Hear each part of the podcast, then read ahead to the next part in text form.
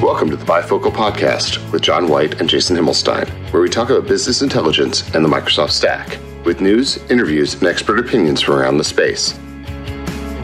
This is episode 245, recorded on January 6th, 2023, where John and Jason do a year in review for all things Power BI in 2022. Happy New Year, Jace. How are you now? John, I'm pretty fantastic. It's been a wild couple of weeks on my end. Oh, yeah. Yeah, Texas went through the same winter storm that lots of other places did. It got down to about 14 degrees here at one point, and yesterday it was like 80. So, did we swap? Because it's been raining here for about a week and a half. Yeah, it's been... I'm getting ready to build an ark. It's been completely nutty. It really has. The end of the year, I thought I was done with travel, John, as you and I had talked. I thought I was going to be home for the whole time. And then things went a little crazy.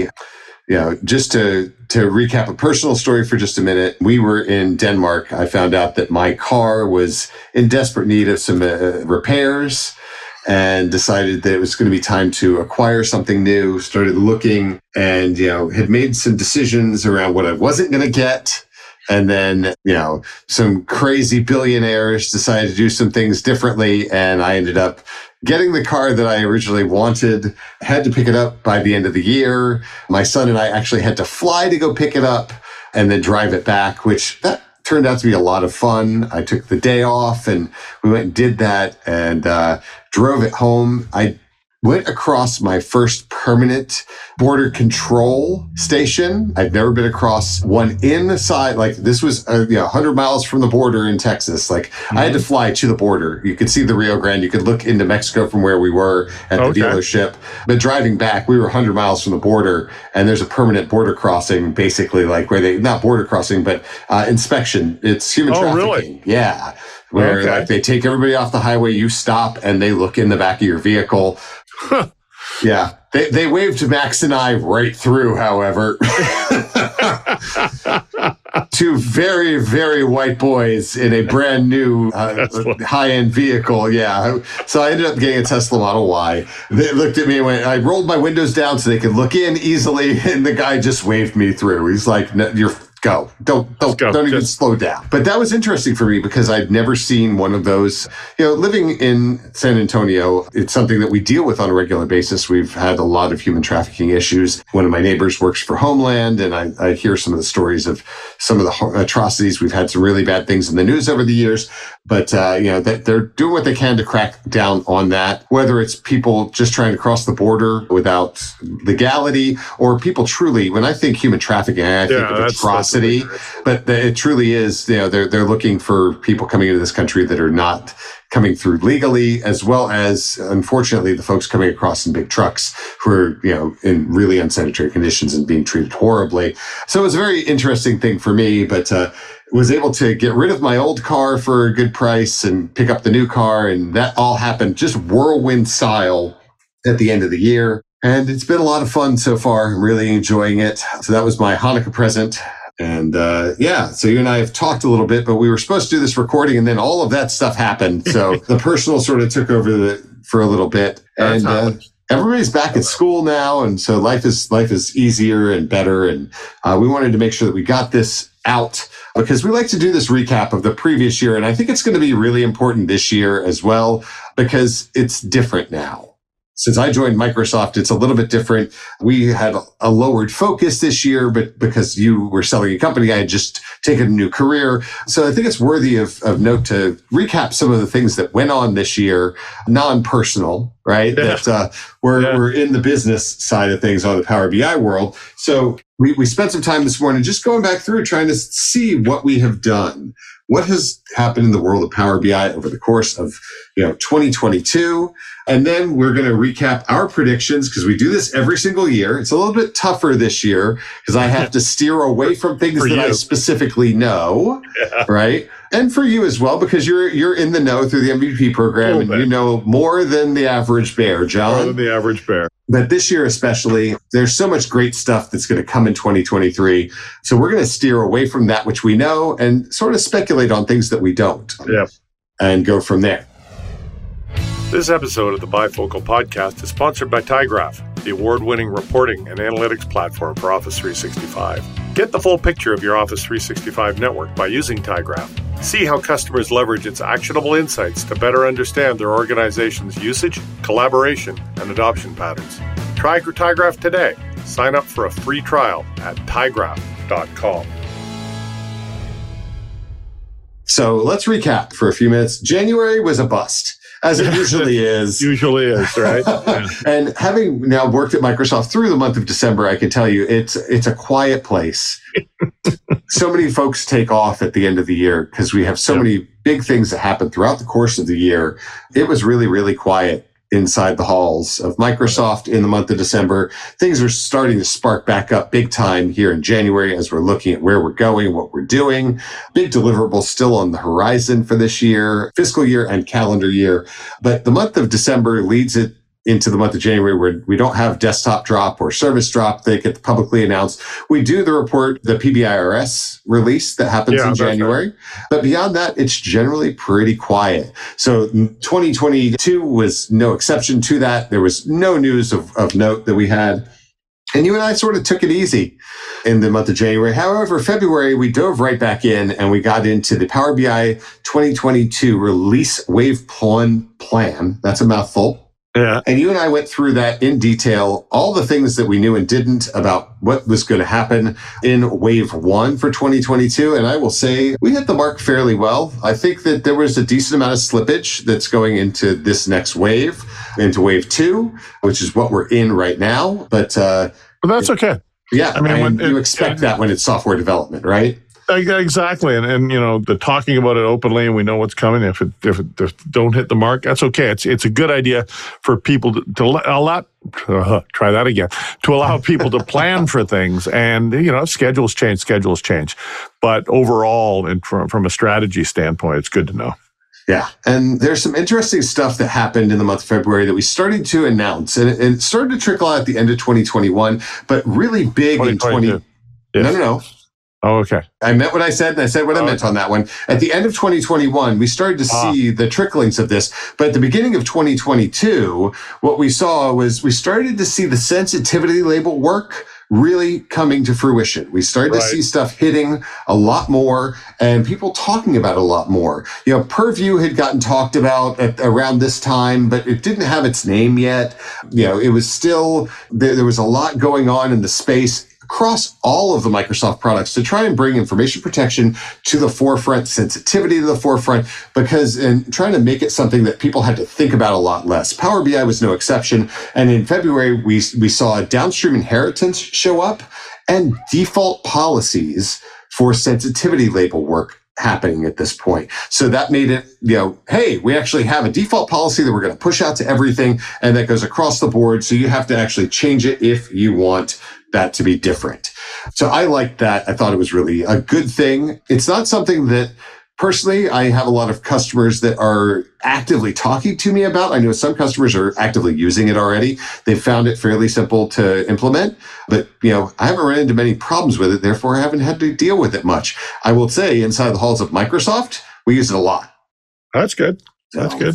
Well, we also got the new format pane in February, the first crack at it at the very least. It went through a few iterations before it went GA. And that's an attempt just basically to make formatting the visuals and your report a little more approachable to end users. And I certainly applaud it. The idea was to reduce the number of clicks to get to certain items. And in some cases, they increased the number of clicks to get to certain items. But that was ameliorated later on. I really like what we wound up with by the end of the year. There were a lot of people unhappy about this when it first came out. There was a lot of chatter. And one of the things that I appreciated, and I didn't get to really appreciate it until I joined Microsoft a couple of months later, was that the PMs who did this actually opened a forum and said, tell us what you don't like, what you do like. Mm-hmm. A dedicated forum asking questions about this. And later on, we actually got a lot of interaction between those folks who were vocal about it and the PMs trying to show, hey, here's why we're doing this, et cetera. We'll get to that a little bit later. In February, we got to the point where with the February release of Power BI Desktop, WebView 2 was now required. That went well. You know, John, you can't make an omelet without shattering like a couple dozen eggs, you know? It is, and it's a good idea. We're bringing us, modernizing the rendering experience behind the scenes. It has caused a little bit of grief. I can remember a certain presentation we were doing that it just completely killed everything for me. So I was pretty happy about it at that point in time. But I got to say, I don't know if it's true for everybody, but it's been pretty stable for me for the last little while. So, it's one of those humps you just have to get through. Well, I will say that a lot of testing goes into every desktop release now with WebView 2. Yes, I imagine it does. We try to make sure that you don't run into problems with it. That is for sure. You've got the John test on there. Oh, yeah. Let's just make sure it doesn't happen to John. I'm talking about the wider world, man. It definitely is something that is much more focused on because it's a part of it. Like WebView 2 is required for us to be able to move forward. It basically instantiates a version of the service underneath the hood of Power BI Desktop for you. It is a dependency. Yeah. So, and it is going to require a little bit more horsepower. We've always said to people, you can't really do Power BI Desktop with 2 cores and 4 gigs of RAM. Yeah, so, it is something that, like, when I joined EY right at the beginning, they said, hey, here's the default laptop, 2 cores and 8 gigs of RAM. I said, and what exactly would you like for me to do with that? That's great for Teams. I can do a Teams meeting. Teams uses Electron. That needs 8 cores. I know. So, but trying to do Power BI Desktop is something that requires a little bit more horsepower than your default web view experience. And by web view, I mean on the web. Like you can't use a Chromebook for this, even if Chromebooks actually ran Power BI Desktop. Anyway, moving right along. Power BI goals, and at this point we're still calling it goals. We're still in February for the record. Yeah, we got a couple of interesting things. It got notifications, it got multiple owners, and it got access into my workspace. So, moving right along into March, we got some updates to the Azure Maps visuals, and this sort of is the preliminary of where we're heading. Yeah, geolocation finally shows up.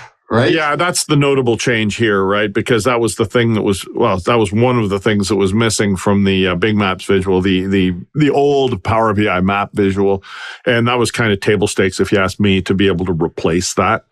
The other one in my mind is the ability to work with publish to web, and that still doesn't work today. And I don't know where that's at, but they have moved forward with making this map visual the default one. You have to go and, if you want to use the old one, you have to go and turn it on now. But it's a problem if you are publishing public reports with public data that you can't really, you'll have to go back and pick the old map visual, at least today, for displaying that. Yeah. So the next thing we have here is changing the default Power BI home layout. I love this. This was something I was in favor of from the outset. It looks a lot more like Office Home, and it just makes things a lot easier. To be blunt, I don't remember the old one because I really wasn't a big fan of it. I had talked with some folks at Microsoft about 2 years before, and they had asked me what would I change on that if I had my choice. And I said basically copy what Office is doing, the home for Office is doing, because it's fantastic. Sort of looks a lot like what we have done. We also get quick create from SharePoint document libraries. We had lists before. This makes it from document libraries, which was a nice update. It works just as well for libraries as it does for lists. Yeah. Yep. Take that for what it's worth. So in March, we also did a deep dive on Azure Data Explorer, also known as Kusto. So John, you went into some good detail on this. Highly recommend people go back and take a listen to this because you are an expert on this at this point. It was a good intro for me into it. And since I have done some things with Kusto, I'm a big fan. We actually do a session on Kusto at some conferences, and we'll get to predictions in a little bit, but I'll give a teaser. I think it's going to become more and more important. Well, it already is. We're seeing it more and more within. It's getting more and more oxygen within Microsoft, which for years and years it's been an unsung hero, if you ask me. Yeah. So as we move into April, it was pretty huge for me because that was when I joined Microsoft, and part of why we got a little quiet around this time. Tooltips are now support drill down action for matrix lines and area charts, as well as dynamic mQuery parameters are now generally available. I was just gonna say those Those dynamic M parameters are a big deal if you use a lot of direct query. You can really, really optimize what's going on. I'm a big fan. And of course, the tooltips are a big UI improvement if you are designing highly interactive reports with a whole lot of drill downs and drill throughs. Visibility or discoverability of those things was not always the best before this. Yeah, I'll agree with that. Now, I will say we got quiet around this time, partially because Build was coming up. So yeah. Build happens generally in the May timeframe. Yep. So in May, we got a Power BI Desktop release, but we also got some big Build announcements that happened as well. So I'm going to cover off the Build announcements first, and then we'll come back to the other. From a Build announcements perspective, we got data marts, John. This was absolutely massive. That's one of the big stories for the year, if you ask me, is the data mart. And for what it does, I mean, it's interesting in and of itself. But why I think it's so important for this year is this is the first time we've seen a web-based data set editor from Power BI. It's very rudimentary. There's not a lot you can do with it yet, but you can do something. And so I think that's going to form the basis of a lot of things moving forward. Yeah, I will completely agree with that statement. It was, to me, really massive. I had an inkling about it ahead of time because I literally had just joined Microsoft. It's like, oh, and by the way, we're going to do this. I was like, oh, that sounds really cool. The next one was even bigger to me, because I really love this feature. We use this all the time. This was something that I desperately wanted back. We had something like this back in the old SharePoint days when we did Power Pivot for SharePoint with Power View, right? But the days when Power BI wasn't Power BI yet. Yes, but it was still called Power BI. Correct. We now have PowerPoint integration for Power BI reports, which means not that we have an image, but we actually have interactive capabilities of embedding a report and be able to drill around in that report live in PowerPoint. So when you're in a meeting and wanting to show data, you don't have to just rely on, this is an old chart. No, you actually have the live connection to the report, visualizing that report in PowerPoint. As long as you're connected to the web, you can get to it. Now, you have to be connected to the public internet so you can hit Power BI, but if that was really, really huge to me. I was a big fan. The next couple here, goals becomes metrics. We see a name change there. So we stop calling it goals at that point. And we're not even going to ever call it goals again. We're in 2023. So you're only going to hear us moving forward calling it metrics after this point. Auto aggregations becomes generally available, which is huge. And then we actually get the Execute Queries API as generally available. Yeah. This will prove to be a problem for a lot of my customers. And, this is great for smaller things. The XML endpoint is still where you want to go if you're trying to do big stuff, but this is for like stuff that fits inside of the .NET API call. There are a lot of limitations you have to go off and take a look at. Now, John, the desktop drop and service drop that we get Canvas Zoom, which makes things a lot nicer. You can actually zoom in on the canvas. We get field parameters, Sean. This one you liked a lot. Field parameters are a big deal. There's something we've had in our product for a long time. We had to build Will on our team was really creative and built out some techniques to give us this capability. But it's essentially the way to a way to swap out a dimension in any given visual. So as opposed to having a whole pile of visuals on a page, you basically can set up one style of visual and then swap out those dimensions. And we're making very, very heavy use of that. It's very useful. I mean, it hasn't been described that way, but it's a piece of technical debt that gets retired from back in the ProClarity days when Microsoft got them. That was kind of something that they used for all the really old people listening.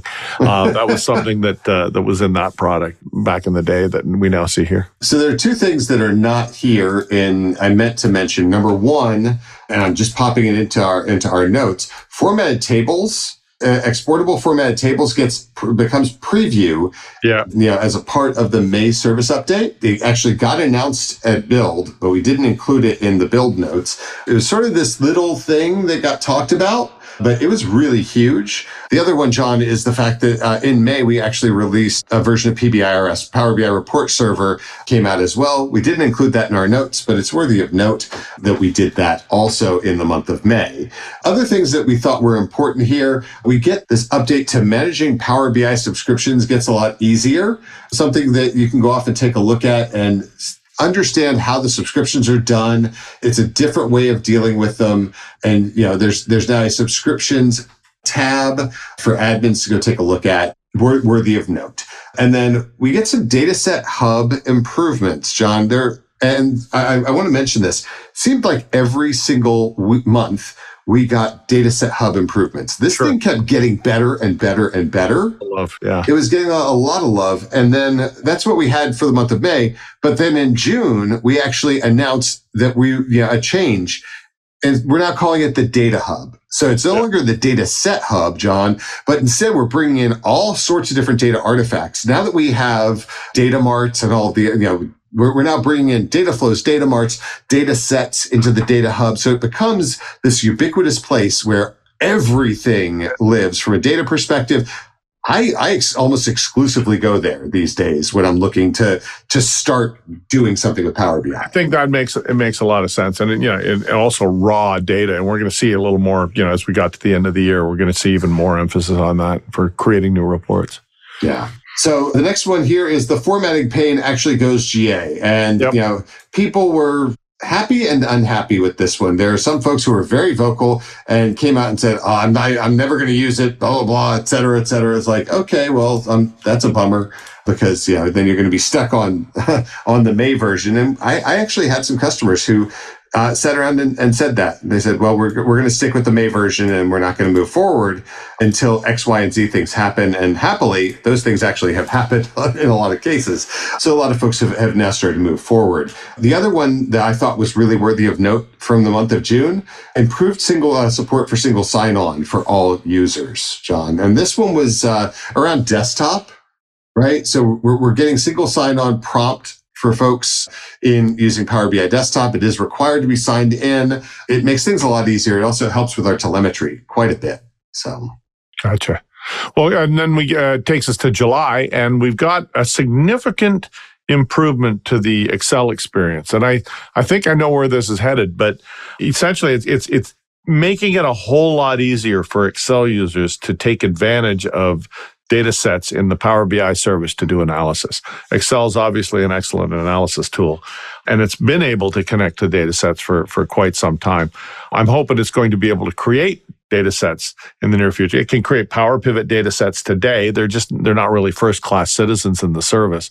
I'd like them to be, but if there are data sets within the service, there's a whole lot of features in July that make it much easier to discover them, to connect to them, and to perform analysis against them. I do want to mention, because that we jumped ahead to June from June. The other thing that came out in June was actually connect to data marts as a preview.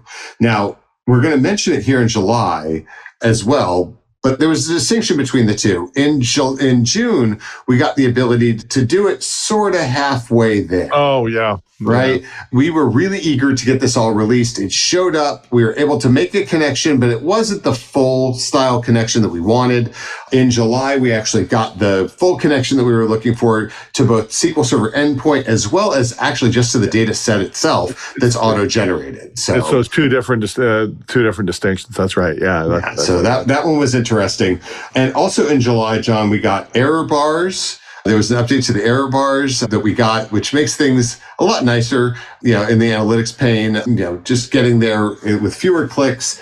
And lastly, in that month, from a desktop service perspective, we actually get display name support for the Dataverse connector. John, this one was absolutely huge for folks who are working with Dataverse. And I have a colleague, Scott Sewell, who is, in my mind, Mr. Dataverse. He's fantastic, does some awesome videos over on YouTube. He just put out some new ones over the break that I really, really enjoyed. Highly recommend going and taking a look at him. Makes a, he shows how it's a lot easier to interact with Power BI reports in Power Apps. So if you're into that, go take a look. But specifically this one, the display name support for the Dataverse connector, you no longer have to go hunt and peck and try and rename things and figure it all out. It actually just, gives you the proper names from Dataverse, makes it a heck of a lot easier. Before this point, I would never bother to touch Dataverse as a data source. Now it makes it something that's approachable. Excellent. And that took us to a review of the released Wave 2 plan. That was at the beginning of August that we reviewed. Again, it's just a kind of a level set for what would happen in the next 6 months and on. So that's kind of the period we're about to go through right now. So it'll be good to go back and compare to what we were talking about then. Yeah, there's a bunch of really cool stuff, and some of it actually has already happened.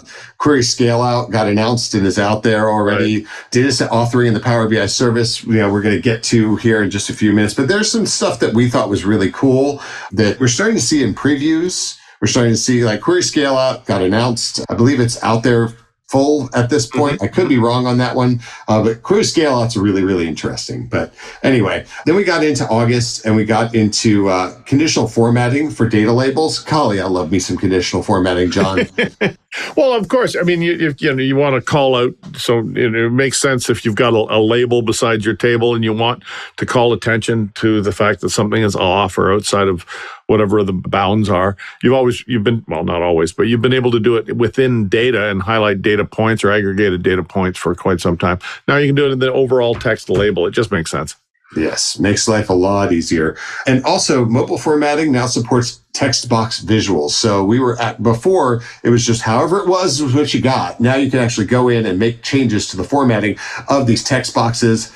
John, I love this. This one, because I do really like mobile reports, for some of the things that I personally do, this one made things so much nicer. And it's just one of those fit and finish things that I wish would have come sooner, but it didn't. And, but it's there now. Still more to go, but this is a nice step in the right direction. Yeah, and that takes us to September. And one of the big things I think from September is the ability to auto-generate reports on existing data sets. So you've seen this trend for a little while. We first saw it. I think we first saw it with paste data, like basically copy data from Excel, paste it into a new data set. And Power BI would not only create a simple data set for you, but now it would create a rudimentary report with what it felt was some of the visuals, et cetera, you'd want to use. And then we saw that with SharePoint lists at first, where we're analyzing data in SharePoint lists. Same sort of tech behind it. But you can never just create a brand new report and have it do that off of a data set that you already have that had, multiple tables in it. And now you can. So it will try and make a guess at what you've got in your data set, what the types of visuals that you're going to want to see. And it's really, I wouldn't think it's going to wind up with a finished product, but it does give people a jump start into report authoring, all within the service against existing data sets. Still not my favorite thing in the world. I like the beginner aspect of it, but this goes back to the old AI visuals, right? When you think about it, you could just start trying things out. But man, this one, I think people outgrow it really, really fast. The auto-generate something and hope that it's going to be right. We're going to get into some of the other stuff later on about, some of your predictions, John. There's a whole bunch of stuff happening these days that's AI-driven, and I'm still a little bit leery on it. And it's one of those things where I'm hopeful, but I'm still skeptical.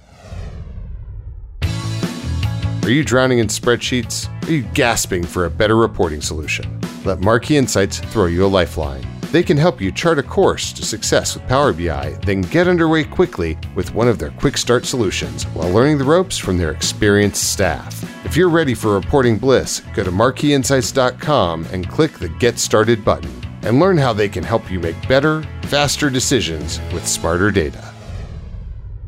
The other things that got, that came out here, and there were a lot of big things that happened with the Ignite announcements, right? The discoverability feature for B2B content, John, was a part of the Ignite announcements. And alongside that, there was cross-tenant data sharing. Yeah. And this one was really big for being able to truly share data.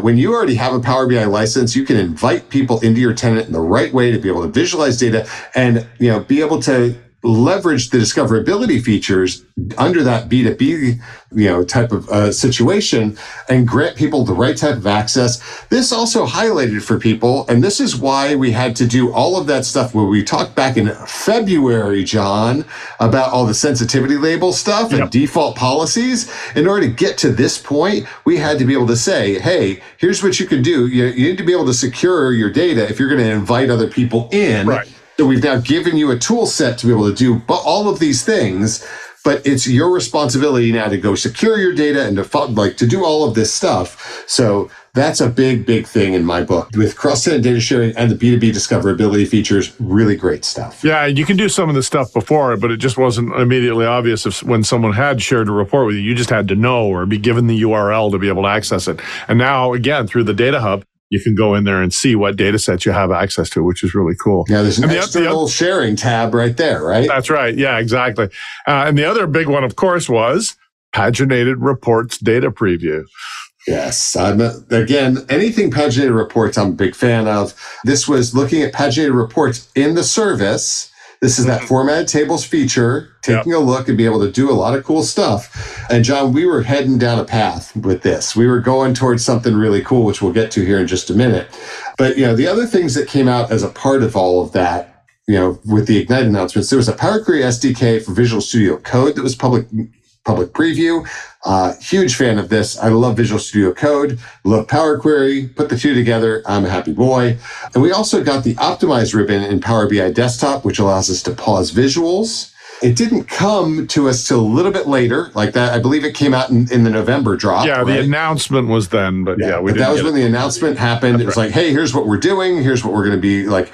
So we got the pause. We got some optimization, lots of cool stuff. But we moved to having another tab in the ribbon called Optimize. Gives us, move some things into it, add some stuff to it. I think we'll see more happening with that later on. A lot of that stuff is direct query related, John. So, and we actually talked about that on a previous episode in a lot of depth. Other things that happened as part of the Ignite announcements, we announced that we were going to be doing basically a automated migration from Azure Analysis Services to Power BI Premium, which Obemi and Christian Wade just put out a video. I'll link that off in the blog at some point. It's about a 10-minute video where they explain this feature and then click through and show you how it's done. It's all done in the service. Really fantastic. It's connecting up to the Azure service, connecting up to Power BI Premium workspace. You can create a workspace. You can link it to an existing one and click it through and see it happen. Really, really cool. We actually saw that show up by the end of the year, too. Yes, we did. Just last month, yeah. That video got released in the middle of December, about the 15th, I want to say. So worth going off and taking a look at. We also talk about the contextual on-object interaction with Power BI Visuals. So the format pane.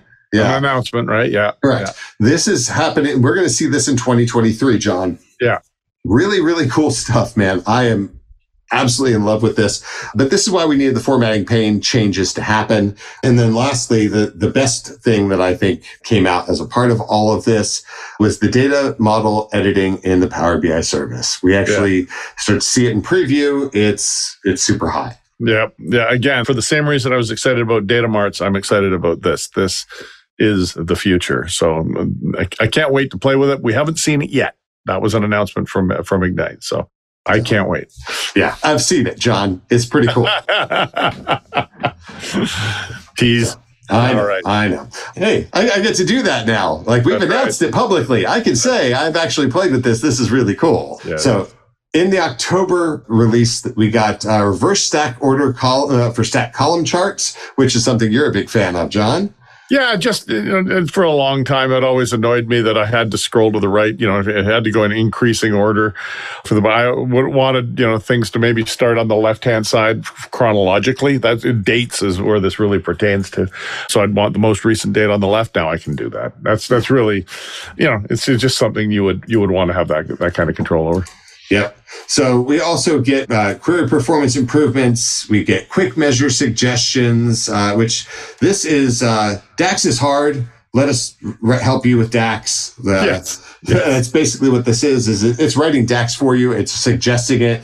And you get to see it. writing the measure, like, here you go, and here are the suggestions. If you don't like what you see, you can always change it up, and like, it's super cool. It's natural language stuff, and yeah, it's going to give you those, basically the DAX. Again, I mean, whether or not it writes the best DAX code on the planet for you, I think it's a great learning tool. So, if I want to articulate, as opposed to going out and trying to search for examples that someone's put in some kind of a forum, if you can describe your requirement and have it build some DAX for you, you can at least have a good understanding of how the DAX works. And again, as a learning tool, I think it's fantastic. I completely agree. This is not something I'm trusting to write all of my DAX for me, but it's a really nice starting point. For folks who are just getting started with DAX, I think this is absolutely fantastic. Yep. So the next one, I love this. Relationship editing in the property pane, so much easier. Oh, yeah. Basically, when you're in the you don't want to have to jump to the relationship area to draw lines, et cetera. Now, without having to change context, you can stay within the context you're in to make any changes to your overall model. So, again, usability. Yeah. So, we get the DAX formula bar support for desktop model view. We introduced a tenant setting for Power BI data marts. This was a big ask. Lots of people asking about this, wanting to be able to disable it, wanting to be able to have some control over data marts. Who could create data marts was really the big one. So once we gave that capability of who could create, the adoption just went through the roof. It was really a great thing.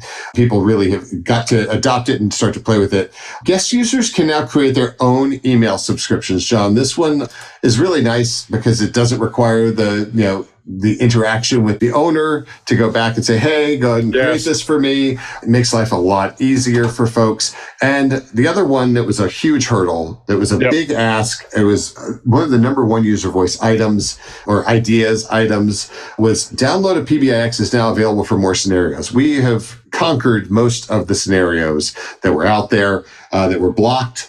There are still a few edge cases, but man, it is a lot easier for people to be able to go and download their PBIX file from the service. And we even got the connect to data setting here. Get a copy of a report with a live connection or just download with data. Both of them are there. Really, really nice. The bottom line is, if I can rely on the ability to pull my PBIX down from the service, I'm not going to be anywhere near as concerned with maintaining it on some kind of a local file system. I still don't get version control. I want version control. I want GitHub support is what I want, but I'll take this. Oh, John, be happy with what you get every once in a while. I'm used to that. I'm telling you. Well, you're married. I know exactly. How it is, so. Although your wife is really awesome. Yes, I love you, Oliveira. Not that you listen to this, but anyway, there's zero chance of that. Anyway, moving right along, man. October was a really big month from a things we got perspective. November brings us a really big announcement. My favorite announcement of the year, bar none, was announcing paginated reports now in Pro. Sure. And that just basically means, these things are not second-class citizens anymore, or they're not just for these particular use cases, or not just for when you can justify the spend. They are for when you need organizational reports versus analytical reports. You can make the decision to use paginated versus PBIX. We still need a good name to distinguish an interactive report, a PBIX style file, but that's all. I'll call it PBIX. It's not always the best tool to use. So now that decision is going to be based on the need versus licensing. And I think that's really important. Yeah. So that was really huge. We also got creating dynamic slicers using field parameters, which I know you're a fan of, John.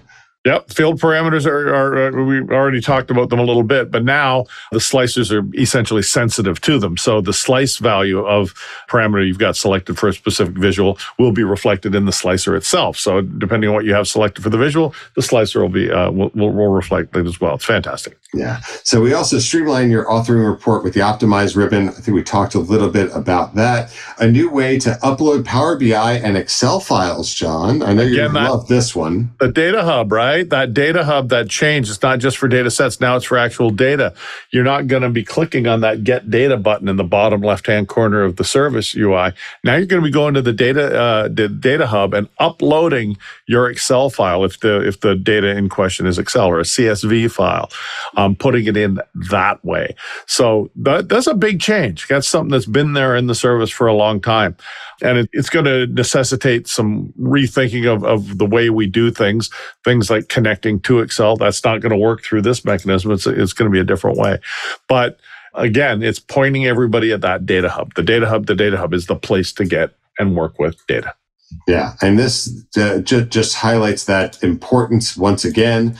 But, you know, it's getting better and better, in my opinion. John, let's go back to subscriptions again, because we brought something new here in November, which is subscribe to a report with filters applied. It's no longer just, oh, you're subscribing to the base level report, but instead your personalization features, you're able to subscribe based upon your personalization features, and you can choose to do that or choose to not do that in the subscription itself. But, you know, if you like how you look at the report and you have to go do that every single time, you now can get the subscription where it sends you a notification, you click on it, and boom, right there, it takes you to your personalization feature set of filters on that report. And yeah, the other one here is formatted table authoring experience. So, John, I've been a fan of formatted tables since we announced it, since it came out. I've been working with that team a lot. We changed how we were doing the formatting because we've been trickling things out month over month, making it better and better each time. At the very beginning, it was, boom, here's what you get, and that's it. And then the next month, we brought you a little bit better and a little bit better and a little bit better. And now we really have gotten to the point where it's really very usable for a lot of folks. And now that we have Power BI Pro, we actually can leverage that as the baseline for starting with your paginated report. Then you can open up Report Builder, make modifications, publish it back in. It's no longer a premium requirement, but you know but it is going to require you to reopen that with paginated Report Builder as you go forward. It's no longer going to be open in formatted tables, but it's a great place to start, and it's a great place for a lot of folks. They may never actually open a report builder, John. Yep. Again, it's just a great way to get started. That's the important part. And we're finally at December, John. Wow. You know, I don't know why we always think we can fit predictions into this. We're going to have to break this into 2 episodes, man. I think so. So, but let's go ahead and talk about December. December brings us something that's really important for people using Power BI Premium, and that is data set refresh cancellation is now available in Power BI Premium. This is huge. This you used to have to sit there and wait. You couldn't cancel it. You could stop a premium subscription, but that was it. No, only if it's an A SKU. Yeah, not if it's a P SKU. You're right. Yeah. Having been in the world I was in for so long and with my customer base today, the same thing, right? I think of A SKUs before I think of P SKUs. But you're shutting down the whole capacity, not just that one report refresh. So yeah, it's a bit drastic. Well, we don't have to do that anymore, John. No, that's definitely a good thing. So in December, we got something that generated more questions than answers. There are good answers to the questions, but the simplifying capacity management with unified vCores is an explanation of how we are handling things from a core management perspective. Chris Novak wrote a fantastic blog article, in my opinion. I've talked with the man quite a bit on this topic, and we're looking forward to having him on the podcast here in the not too distant future to talk more in depth about that topic. But, you know, definitely go back. You can listen to what our thoughts were on it in our previous episode, but also we'll get Chris on to really deep dive into it. We have the slicer type formatting moved to the format pane. Golly, John, I'm a huge fan of this. I use slicers on every report. Where's that? That's that little drop down and the slicer. If you hover over it in the right circumstance, if you're lucky and it's Tuesday, you can get in there. Yeah, now it's just the format pane. Yeah. So, you know, John, we did not even cover off the fact that we made a huge update to the Power BI organizational apps here this year, but we did get multiple audiences becoming generally available in 2023. I think it was supposed to potentially hit at the end of 2022, but we just made a blanket statement. Yes, in fact, it is going to happen in 2023. But that has been out there in preview for a little while. People have really been liking it. I've heard great things. And lastly, John, we announced that there are upcoming changes to the Get Data experience in the Power BI service, as well as a deprecation of some of the old ways of doing things and seeing it. It's going to happen. It kind of goes along with what I was talking about before about the new way of uploading your Power BI and Excel files. This is the same thing. They're just coming out and explicitly saying, yes, now that we have this ability, this thing is going to go away in a little while. We know we have to add in the capability to connect to Excel files versus create data from them, right? There's that distinction. But once that's there, this get data button is going to go away. And I'm fine with that. I am as well, John. I like the new look. I like the way that we're heading. I think it's going to be good. Excellent. That's pretty much the year, sir. It was a good year. It was not as jam-packed with brand new, shiny things as some of the previous years. A lot of fit and finish. That was one of the things that we talked about throughout the course of the year. Wow, this is a lot of fit and finish. And it was. And I will say it's gotten a lot better. We also glossed over the fact that we have a new color, John. Oh, yeah, that was the biggest thing, right? It's teal, not yellow. Oh, boy. Well, our brand is still yellow. Our accent color is now teal. Accent color is teal. Yeah, it's a good thing. And, it's going to be good. It is what it is. All right. All right, buddy. Well, we're definitely not going to do our predictions in this episode. We're going to save them for the next one because this has gone long to begin with. Next year, we're going to remember this. I say that every year. I doubt it. Anyway, bud, I will talk to you soon. All right, sir. You have a good one. We'll see you next time. Bye. Bye. Thanks for listening to the Bifocal Podcast. Be sure to subscribe to us on SoundCloud, iTunes, or via your favorite podcast app. You can follow us on Twitter @BifocalShow. The show notes for this and all of the Bifocal Podcast can be found on the bifocal.show blog. The music for the Bifocal Podcast is Indie Rock by Scott Holmes and is shared under Creative Commons.